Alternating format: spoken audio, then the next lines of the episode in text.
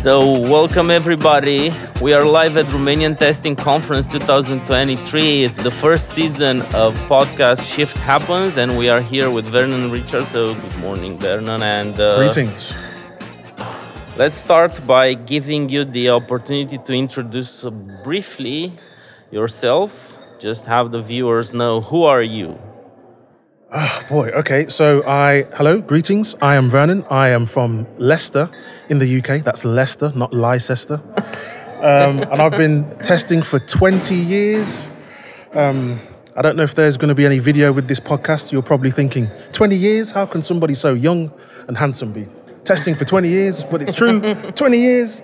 Uh, I started testing video games, and since then I've done all kinds of cool stuff. Worked on uh, Formula One racing teams, worked for uh, airlines, uh, and more recently I've started uh, presenting and stuff, and that's taken me all over the world. So being a nerd can take you all over the world. That was the that's pretty cool, job, yeah. pretty amazing. Yeah, quite amazing indeed. Yeah. Mm.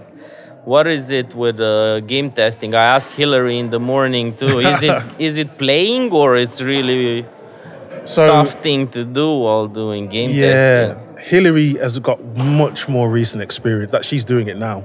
I did it maybe, that was my first testing job 20 years ago. And back then, yeah, you have to look for bugs and look for problems, but part of it is you have to play the game, see if it's fun, give that feedback, see what's not fun. So, yeah, you know, I shouldn't grumble too much. Ultimately, my work tools were a PlayStation control pad yeah. and headphones. I mean, life was not too bad. Well, yeah, what not to like indeed. Yeah. Are, are they still doing this uh, this way or it's like releasing a beta testing version and you have like the kids at home uh, testing the new version of a game or No, there are still game studios with games testers as far as I know. I mean, it was different when I was doing it because um, I don't know if the listeners or the viewers are going to remember this, but when I was testing video games, I was testing on the PlayStation and these were not connected to the internet. And we used things called CDs yeah. and DVDs. Yeah, it's like that circle yeah. thing, right? The shiny circle the shiny thing you may have seen on your uh, grandparents' shelf. Could be that thing. So yeah. So, but that the, the consequences of that were you had to make sure the game was right because you would take the gold master and send that off to the uh, factory and it would be printed en masse thousands and thousands. Yeah.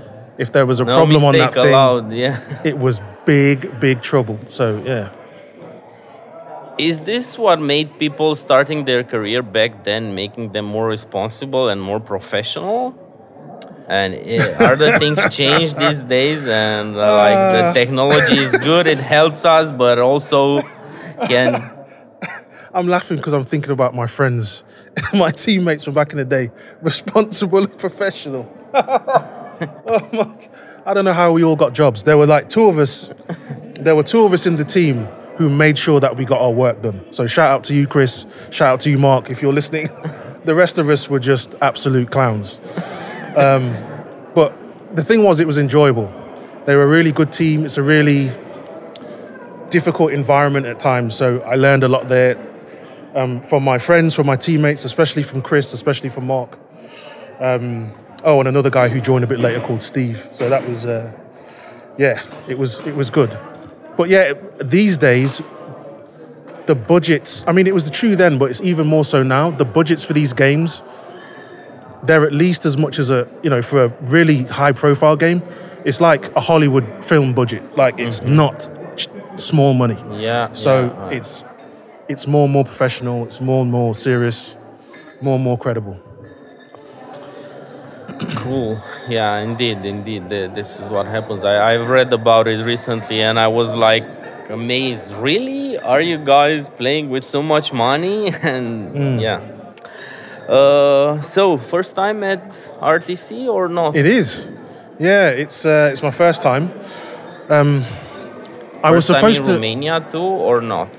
No, I was in Bucharest maybe seven years ago, mm-hmm. but I've made the same mistake now that I made then. Like I didn't, I didn't give myself enough time to actually go and explore mm-hmm. the city that I'm in. So, I, I, God willing, I'll come back to RTC, and I am gonna try not to repeat that mistake because I would like to see the Ten city. more days, yeah. Yeah, because I'm from so Leicester or Leicester, where I'm from.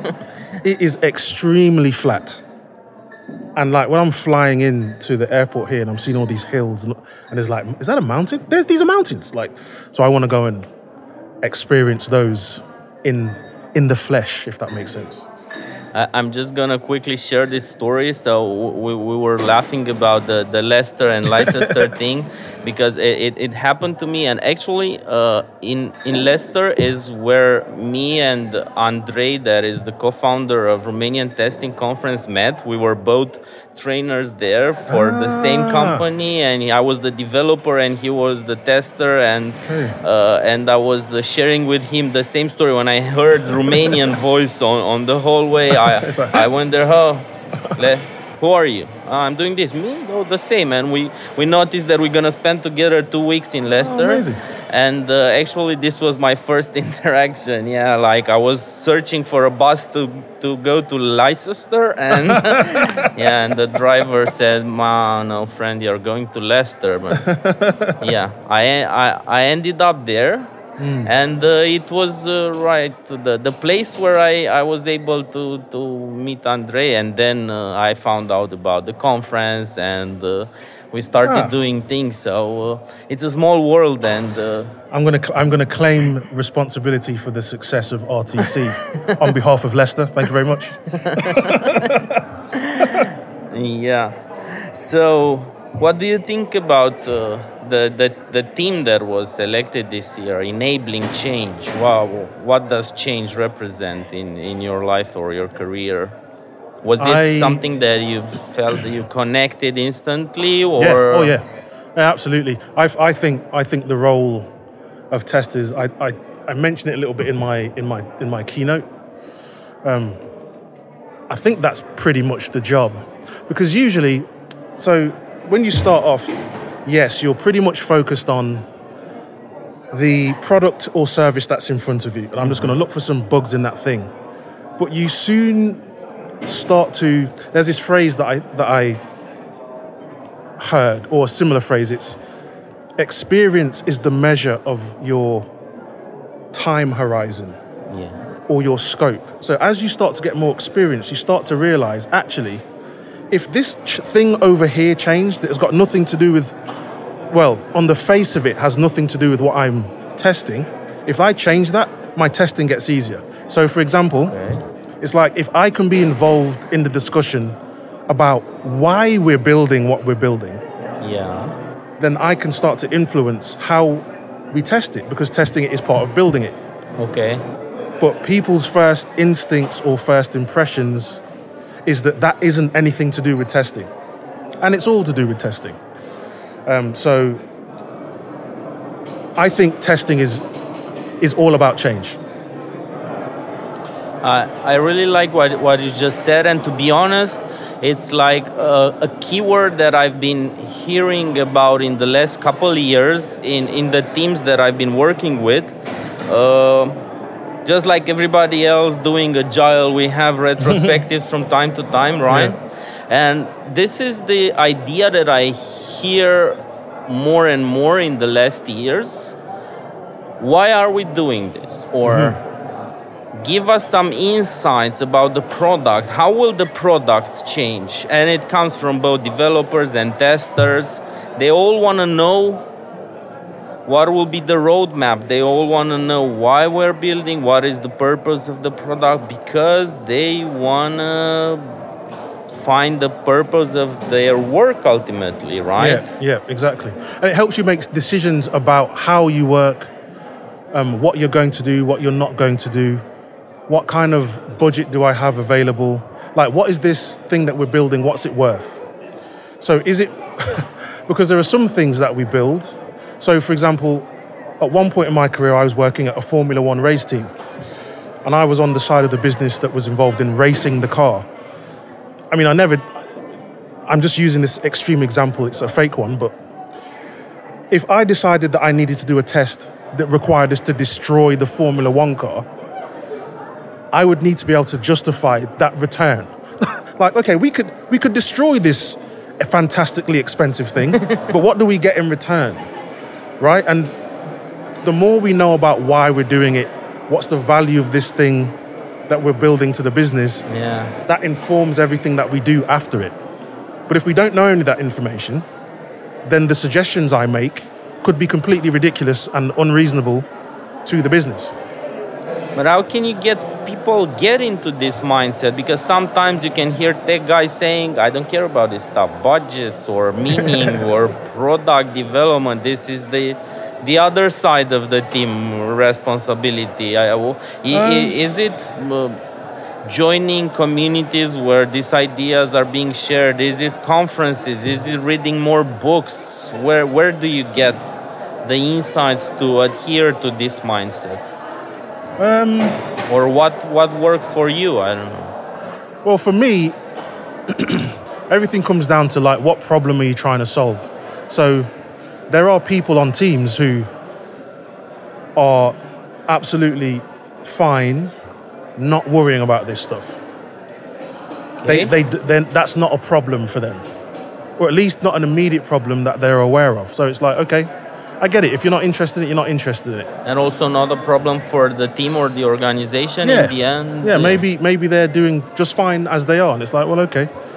But if you if you share the opportunity and people get excited about it, or if they, it's a problem that they're facing, then maybe they'll be interested. And then you can have a discussion and figure things out and experiment and see what works, mm-hmm. see what doesn't.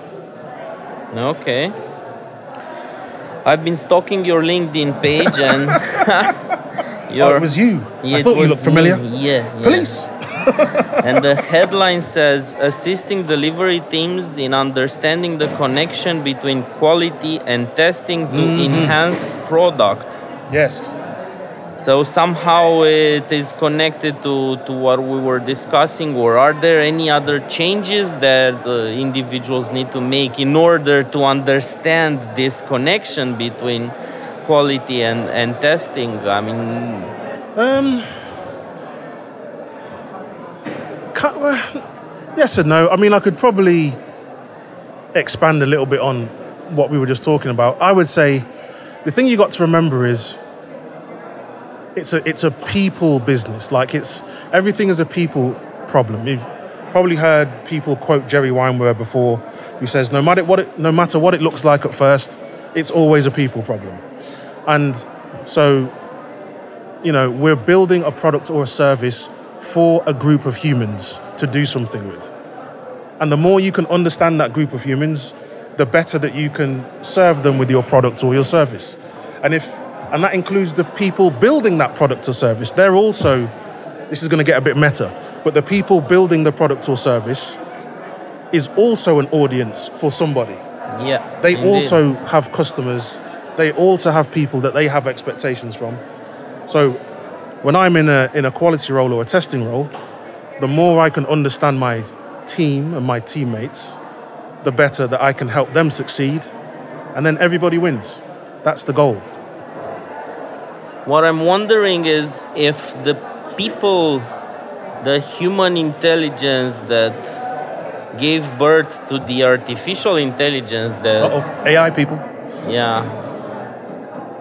Are they thinking about the people too and the humans when they are building those products, or is something else like having a tool that is more productive than a human, or having a tool that can look my budget look better in the end, or Well, I, I am not an expert on anthropology or human history or AI, so take everything I'm saying with all the salt.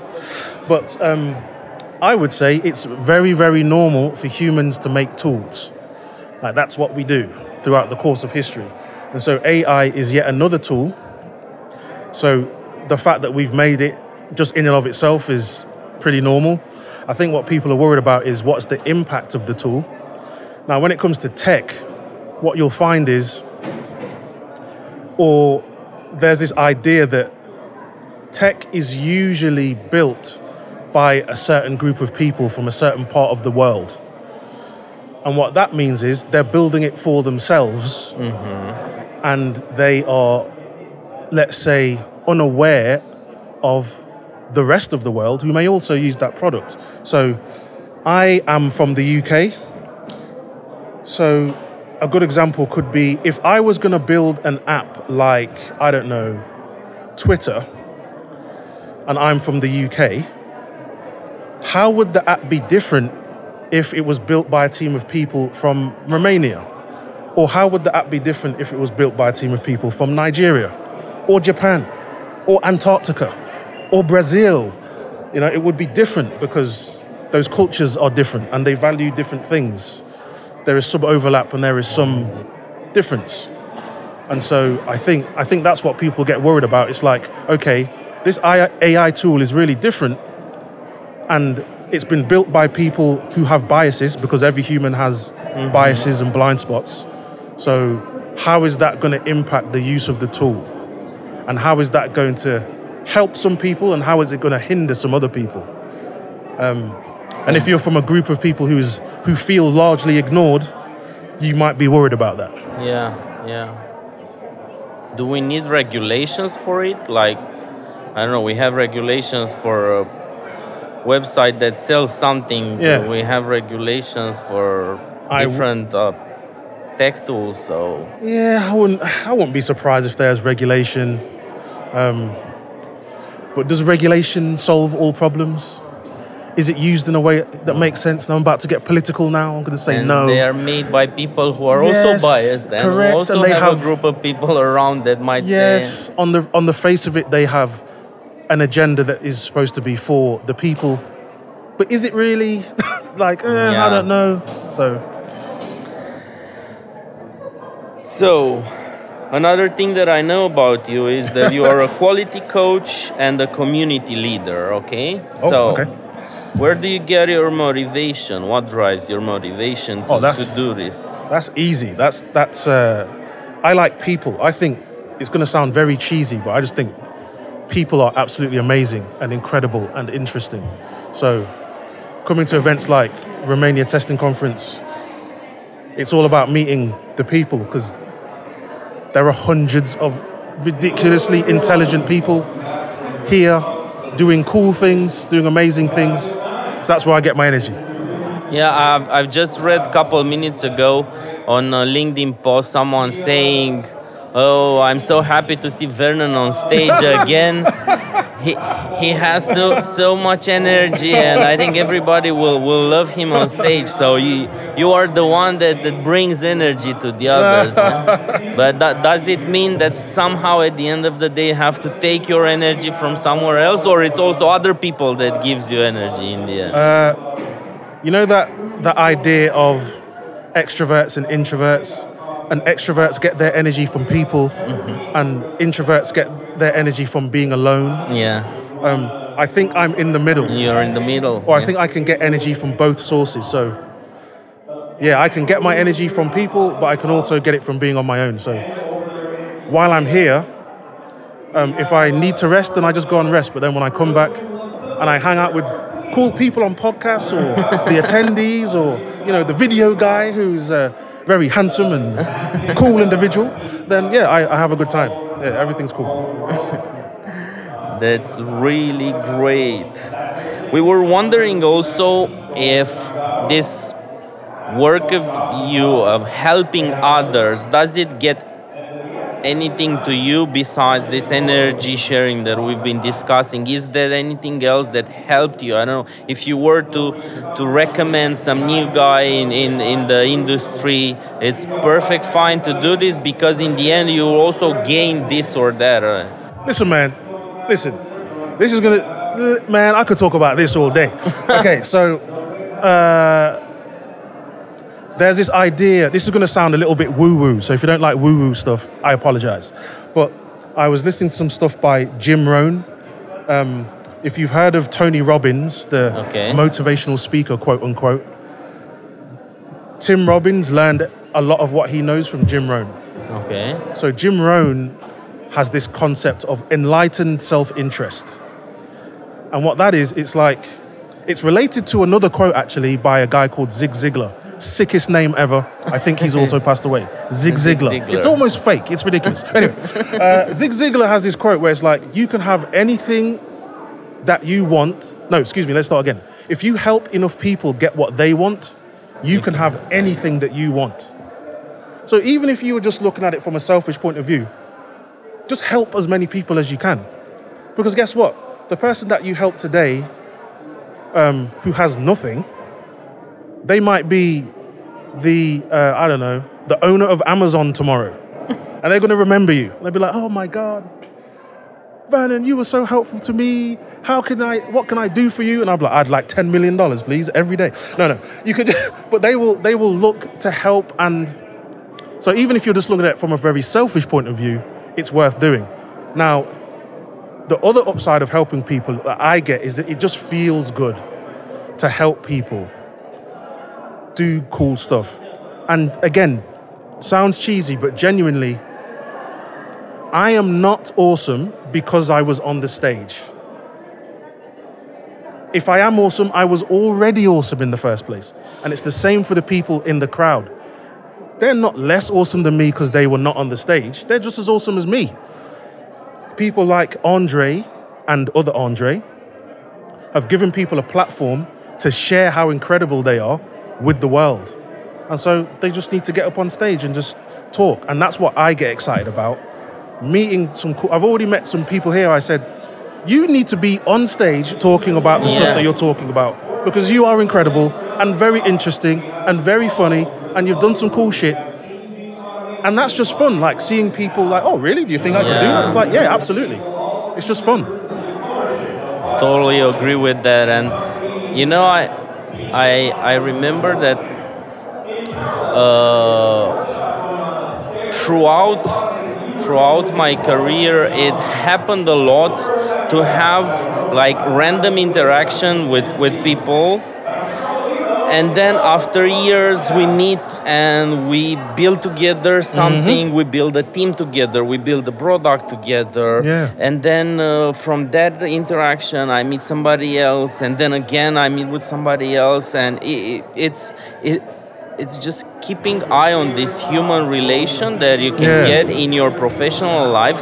Sometimes we tend to build like different team building activities inside the organization which sometimes tend to become just parties with lots of booze in, in but the actual com- the actual connection can happen while just having a walk in a park in, in the lunch break and having some talk about Absolutely. I don't Absolutely. know common uh, interests and uh, Oh my goodness. Listen, you it's you would be surprised at the impact that you are having on people and you've got no idea. Positively and negatively. Like I've spoken to friends who because of one offhand remark by a teacher, they thought they were incapable of learning a subject. yeah And that stayed with them for years until they ran into another person who was like, no, no, you can do this thing. And it helped them. And they mm-hmm. realized, I had this within me all along. And it's the same for us, particularly in a professional context. We don't, it's, it, it's it, to me anyway, it feels like we don't often get told the positive side. It's always, okay, we've solved this problem, let's go on to the next one. Oh, you didn't solve it that well, here's what you need to do better next time, blah, blah, blah. blah. But like I said, everybody is already incredibly awesome they just need to be told. And one one offhand little remark can send people off into the stratosphere and they just go and achieve incredible things. I've had people come and tell me stuff. And I'm like, I, how did I? I had a, a, friend of mine told me that he moved out of the city. He bought himself a uh, house with his wife for his kids. He was able to increase his salary by a ridiculous, like a ridiculous percent. And he said, "It's all because I worked with you for two months." That, that- that's just I was like, "What the hell are you talking?" Like, I'm not, man, I'm not scared to admit that I nearly cried when he told me that because I was like, "Wow." And that's the impact that you can have on people. But remember, you can have the reverse impact. You can also constrain and compress and suppress people. So um, there was an old TV show back in the day. I say old. That's see. oh God, I'm so old. So it was like nearly. So in the early 2000s, there was a show called um, uh, Heroes, and there were these two characters in it from uh, Japan, and I can't remember the second guy's name, But the first guy was named Hiro. And the show was about one day, these people just randomly woke up with superpowers. And this guy woke up with the power to, tra- to teleport through time and space. And his best friend, whose name I can't remember, had absolutely no superpowers whatsoever. Until season two, where somehow, because of the plot, he got superpowers. And his superpower was to amplify everybody else's superpowers. And that's what I'm trying to do. When I'm coaching or when I'm working with people, that's all I care about. I don't make them awesome. They already showed up with the ability to teleport, the ability to test APIs, the ability to work on AI, the ability to work on quantum computers, the ability to teach people playwright. I didn't teach them any of that, but I am here to amplify what they're mm. doing. And so that's Yeah. that's what I like doing. We need to have more people like you doing this. Yeah, it's. Couple of weeks ago, I was listening to a podcast, and the guy was there in, in front of hundreds of people. He was. It was video inside a, a, a big room or something, and at the end, he was telling to the crowd something like, which also made me bu- burst into tears. Oh, like, uh, he said something like, "If you loved anything that I said today, don't give me the applause because mm-hmm. if that happened, just like when you look at a painting and you love that painting, mm. it's what you see inside you that makes you mm. love the painting. The same, you hear me saying something. If you if you if you like what you heard, it means there's something inside oh, you Oh, wow. that made you like that that thing that I just mentioned. And don't give me the applause. Just run to your home and start thinking about the idea and make it roll and Oh, make it goodness. yourself and do everything that you can Yes. go on that path. Oh man, yeah, definitely. I love that. That is awesome. That is cool. I yeah, remember that one. was was really cool. That's to- beautiful, man. to hear that. But uh, meanwhile, we are still living post pandemic, we are still living digitalizing Yep. the lives, right? We are building our digital avatars and digital homes and Yep. digital workspaces. And how, Yep. how is this working for you? Do you think that is human uh, skill development is somehow clashing with the digital transformation that happens around us? Nah, not really. I've been at like, I worked at a place right, right in the middle of the pandemic, actually, where um, I didn't meet. In fact, I didn't meet all of the team. I met, mo- I met most of the team. Maybe right towards the end of when I stayed there, and I was there for nearly close to a year.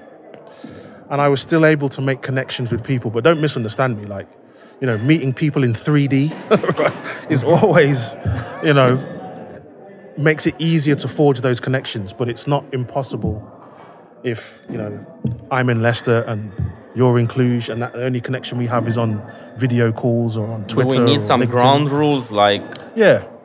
Yeah.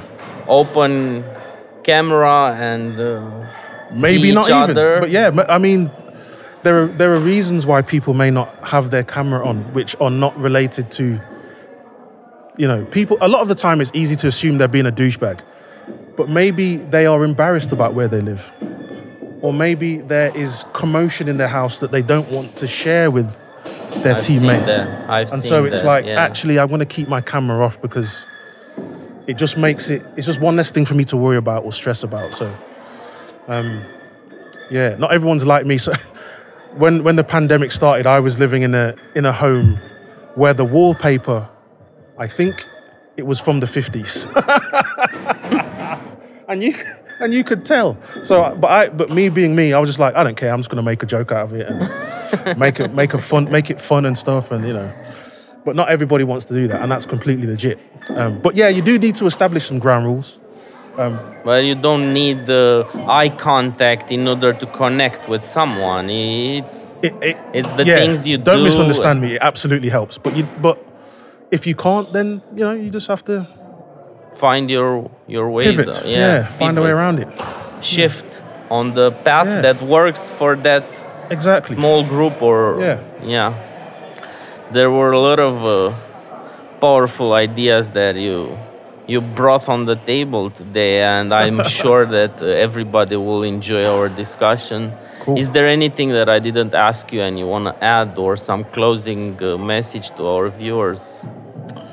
Um, you didn't ask me how I maintain such a handsome face and beautiful skincare routine. No, I'm kidding. You, ans- you asked all the questions. It was absolutely fantastic. I enjoyed myself. I'm very glad that I met you. I hope I have not uh, wrecked the show or brought down the vibes. So quite the opposite and yeah i'm, I'm really uh, really uh, happy that i got this opportunity because i had so intense discussions somehow these microphones that we have between us makes us also explore a lot of ideas quickly and we, we had really powerful discussions during this uh, podcast season and it was great thanks a lot for doing this and uh, Oh, joining us in our first season. So also thank you everyone for watching us. We were live at Romanian Testing Conference 2023. I was Alex Mocioi, your host, and uh, don't uh, forget to check out soon. We're gonna be on Facebook, YouTube, Apple, Spotify. So thanks and see you in the next episode.